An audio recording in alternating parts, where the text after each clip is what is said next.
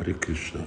Jó, Bhakta Mohamed kérdezi, hogy mi az a jel, amivel mi tudjuk különböztetni, hogy a mi szolgálatunk Krishnánal szeretettel csináljuk, vagy kéjjel. Mert azt mondja, hogy mert a kettő nagyon hasonlónak néz ki. Igazából nem hasonlóak, és a, a jel az mind más dolgok. Található Sila Prabhupád könyvébe, ahol Kaviraj Goswami meg határozza, hogy mi a különbség a ké és a, a préma között. Szóval azt mondja, hogy Atmendriya Priti Vanchi Tare Balikram Krishnendriya Priti Ichad Hari Prema Nam. Szóval az a vágy, amikor mi akarjuk teljesíteni a saját érzékünket, akkor ez oké, okay. okay. De a, a vágy elégedetére Krisnának a, a érzékét, akkor ez meg prema.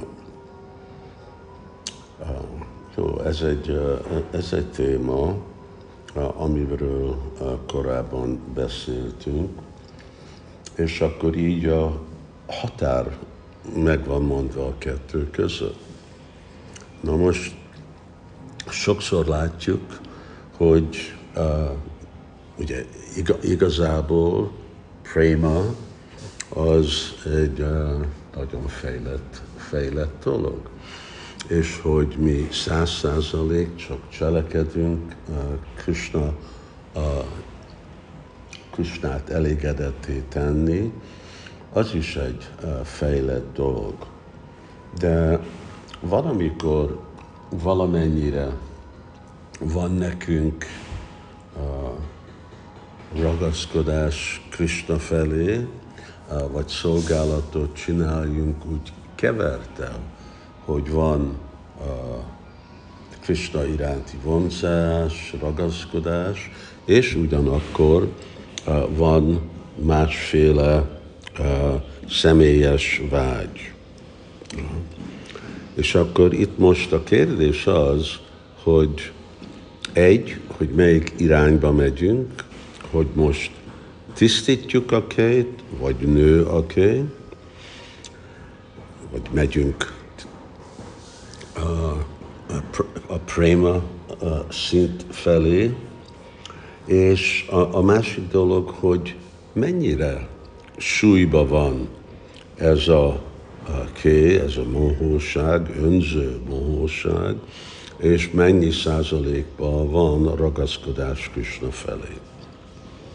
Szóval amikor a ragaszkodás mondjuk Krishna felé, amit mi csinálunk dolgokat, szóval mert annyi dolgot csinálunk, és csinálhatunk szolgálatot azért, mert uh, mi uh, akarunk, uh, akarunk, hogy legyen egy kényelmes uh, uh, életünk. Oké, okay, minden el van látva nekünk Krishna tudatba, és akkor uh, én uh, szép praszárom van, van hely, ahol tudok lakni, jó társulás van, és ez a fő motiváció, akkor ez megmegy a, a ké irányába. De amikor azért vagyok itt, hogy Krisnát elégedettet tegyem, és, és még mindig van nekem, de, de milyen jó, hogy ez a körülmény, vagy hogyha nem lenne azok a körülmények, akkor lehet, hogy nem úgy gondolkodnák, hogy csak Krisnát akarom elégedetté tenni.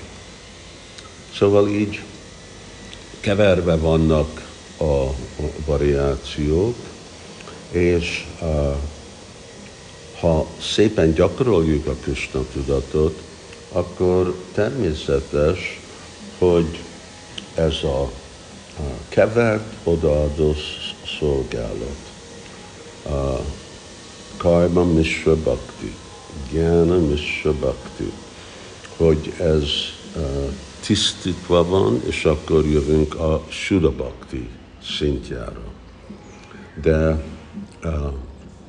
ha nem tartunk jó lelki életet, és lehet, hogy valamikor szépen fejlettünk, de most, ha nyugoljuk a lelki életet, akkor erősödik a személyes vágy, és többet és többet úgy jó megvan, ami nekemre van szükség, biztosítva van a helyzetem, és akkor, hogy tudom, vagy lelkileg, vagy anyagilag élvezni az érzékemet.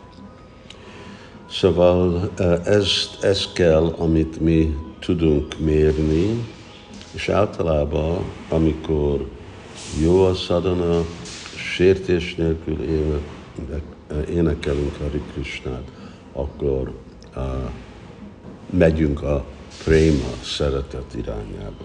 Másképp megyünk a káma irányába, és az meg egy nagyon veszélyes dolog, mert káma és a króda és a rácsagúna és a van, és akkor valaki úgy leesik. Hare Krishna.